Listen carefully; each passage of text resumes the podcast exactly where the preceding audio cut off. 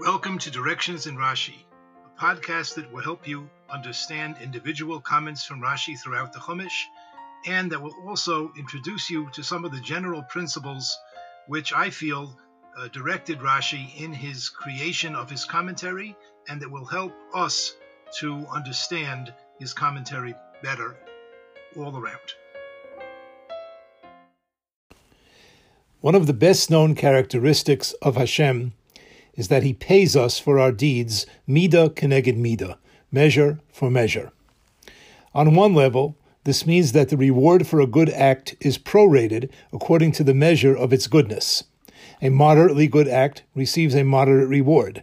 An extremely meritorious act receives a proportionately greater reward. So too with punishment. A lesser sin receives a lesser punishment an egregious sin receives a more severe punishment. Furthermore, Mida Keneged Mida means that rewards and punishments are meted out with a kind of poetic justice. For example, someone who uses his money for good, for example by giving tzedakah, will find his bank account expanding. Someone who uses his money inappropriately, for example by purchasing the means to engage in improper behavior, might find his bank account decreasing. On a superficial level, we tend to think of all of this as a matter of fairness. Although that is certainly part of it, the characteristic of Mida Keneged Mida has a much deeper root, a root which takes us to the essential difference between Judaism and idolatry. In this week's Parsha, Parshas Yisro, we read that Moshe Rabbeinu's father-in-law Yisro heard about the miracles of Yitzias Mitzrayim, and he was so inspired that he left his home in Midian, which is somewhere to the east of Eretz Yisrael, and traveled to the Midbar, where the Bnei Yisrael were encamped after their exit from Mitzrayim. Moshe Rabbeinu greeted him and told him all about the miracles that had occurred. And Yisro rejoiced.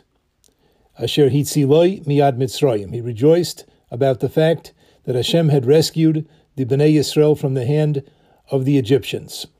And then we read in Perik Yud Ches, Pasuk Yud, Vayomer Yisro, and Yisro said, Baruch Hashem, Asher Hitzil Eschem miyad Mitzrayim, Blessed is Hashem, who rescued you from the hand of Egypt, umiyad Paro, and from the hand of Pharaoh.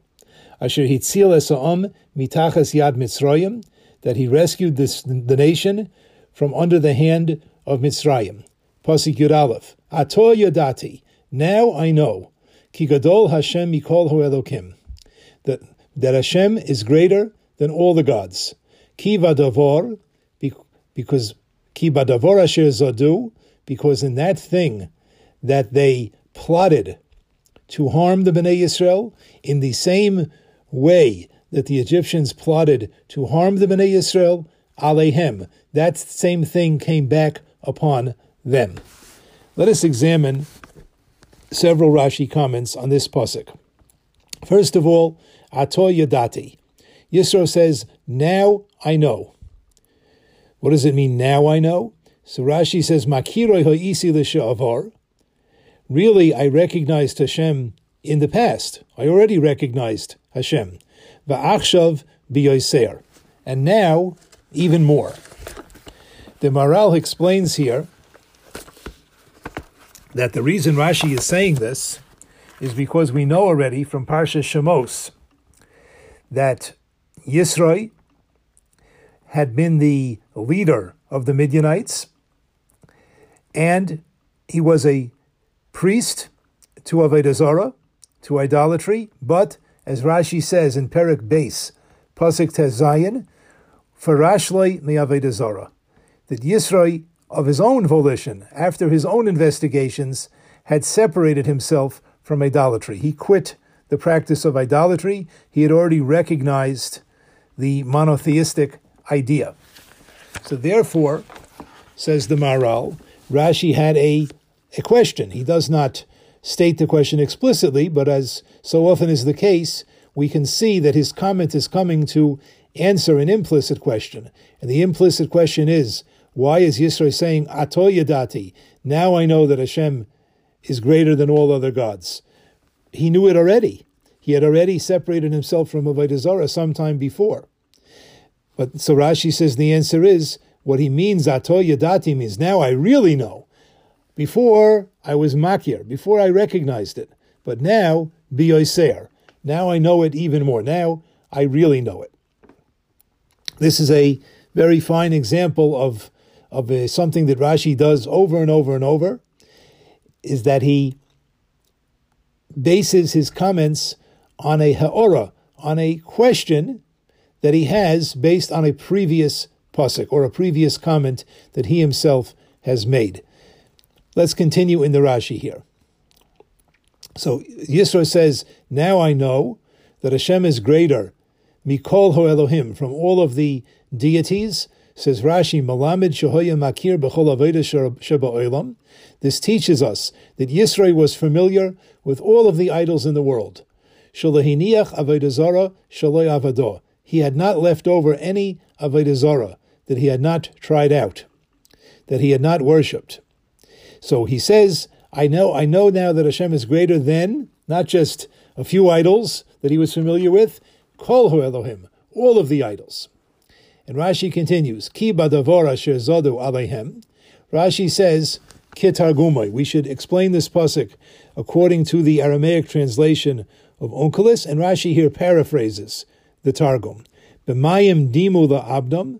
With water, the Egyptians attempted to destroy the Bnei Yisrael. Paro decreed that every newborn Jewish boy should be thrown into the river. So they intended to destroy us through water. Vehem nevdu b'mayim. And they, the Egyptians, were destroyed by water at Yam Suf.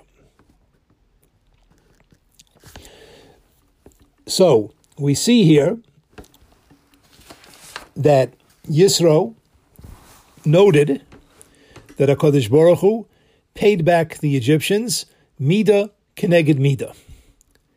The question is, why was this so important to Yisro? If we would think about, uh, for example, if we would think about sometimes non-Jews who convert to Judaism, what attracts them? Uh, they're attracted to the idea of monotheism rather than the really untenable uh, philosophical, philosophical position that there is more than one God. They're attracted to the warmth of Jewish customs, of the Jewish family. I wouldn't say that there are too many converts that came to Judaism because they saw the idea of Mida Keneged Mida, and that's what tipped the scales and made them become Jews, as Yisro became a Jew.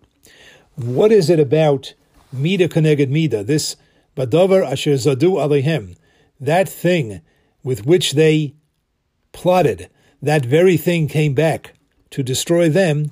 Why is that the, the point that convinced him to become a Jew?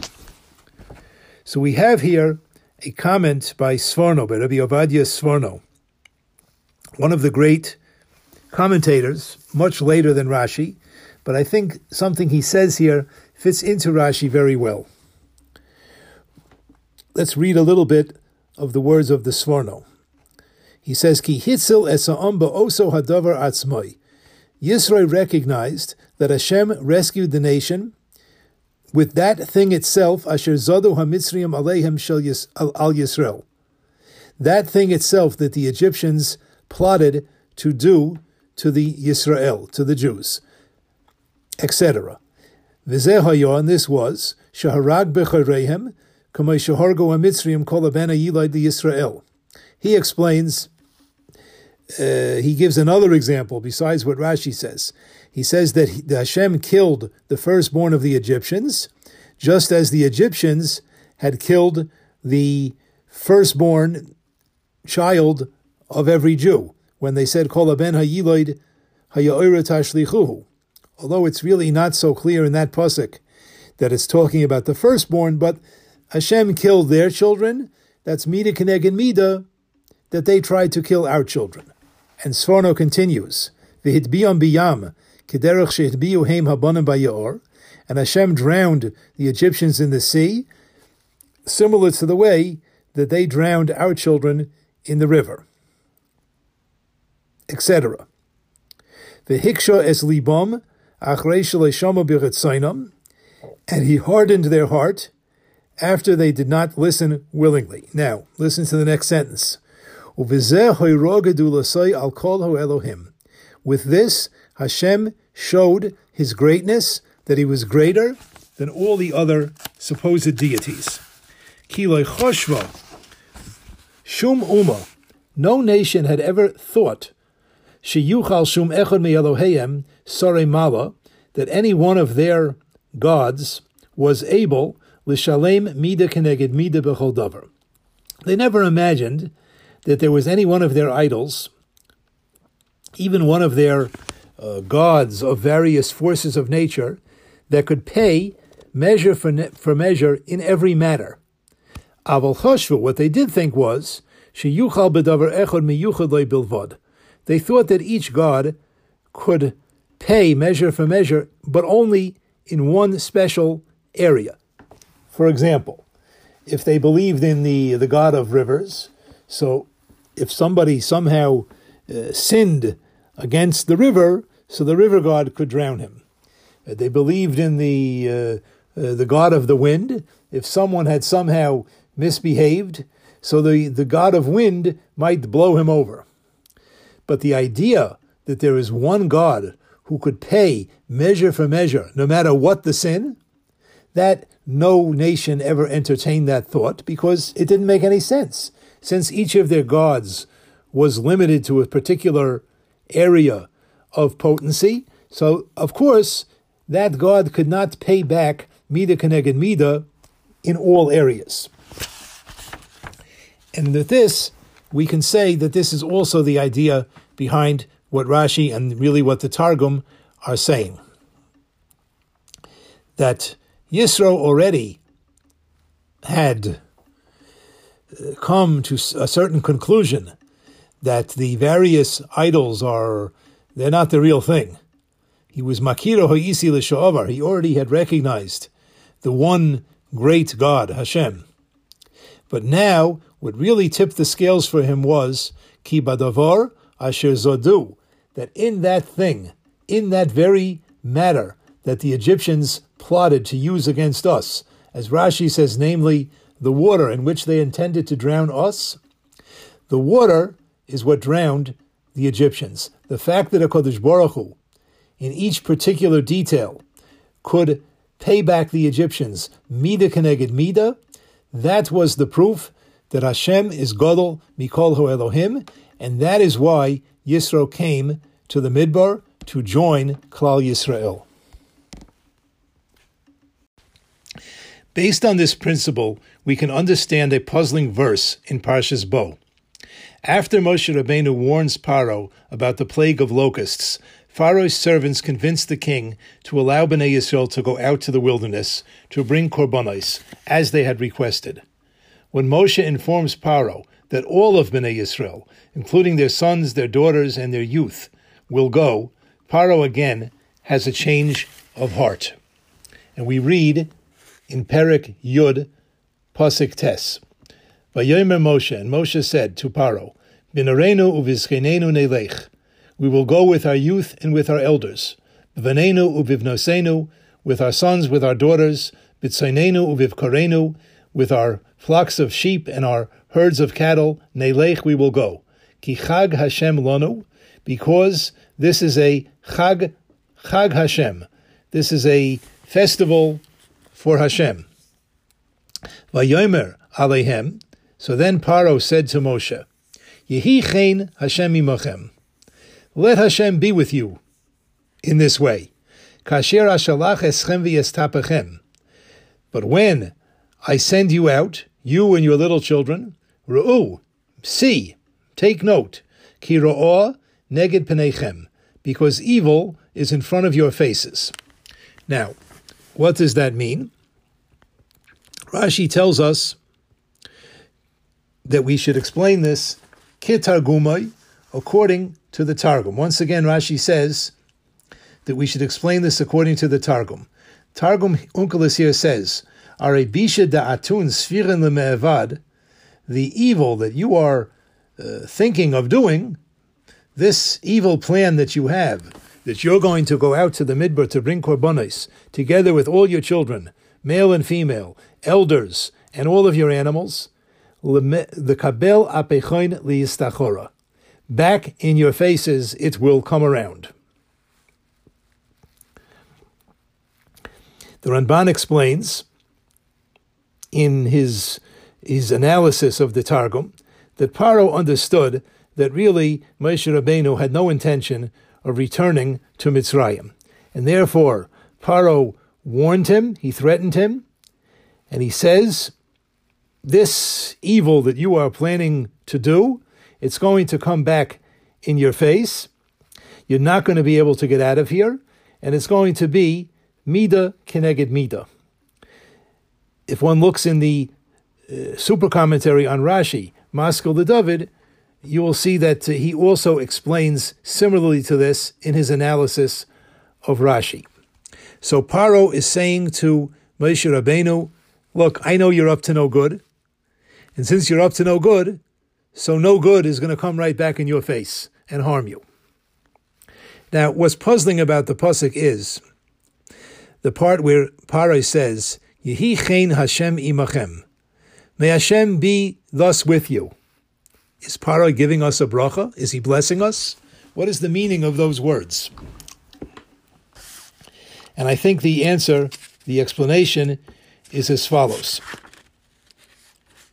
Paro was saying to Moshe Rabbeinu, I see that you really want to run away. And I see that you really think that Hashem is going to help you do this. So Paro said to Moshe Rabbeinu, if Hashem is really God, if He is really the one and only God, as you say He is, and He is with you, as you claim, so you know what's going to happen to you for your dishonesty? You know what's going to happen to you for your plot to escape your slavery? Your evil thought will come right back in your face, mida keneged mida. Because since you think that Hashem is the master of the entire universe, and therefore he and he alone is able to pay back Mida Keneged Mida, as we previously explained. So therefore, okay, let Hashem be with you, and I'll tell you what's going to happen. Just as you are trying to escape, Hashem is going to pay you Mida Keneged Mida, and he's not going to let you escape. That's going to be, that in itself is going to be your punishment. Paro was not giving us a blessing. He was saying, Listen, I'll take a page out of your own book. I'll attack you with your own philosophy. You believe that Hashem is the one and only God, and that only He can pay back Mida Keneged Mida? I hope that He does. And I, I guarantee you that He will. Of course, Paro miscalculated, but I think that is the, uh, this is the way that we can understand this puzzling phrase in this pasuk. Thank you for listening to Directions in Rashi with Yochanan Joseph, author of the book Directions in Rashi, available from Feldheim Publications. Production aspects were carried out by Menagain Music. Visit them online by going to facebook.com slash More.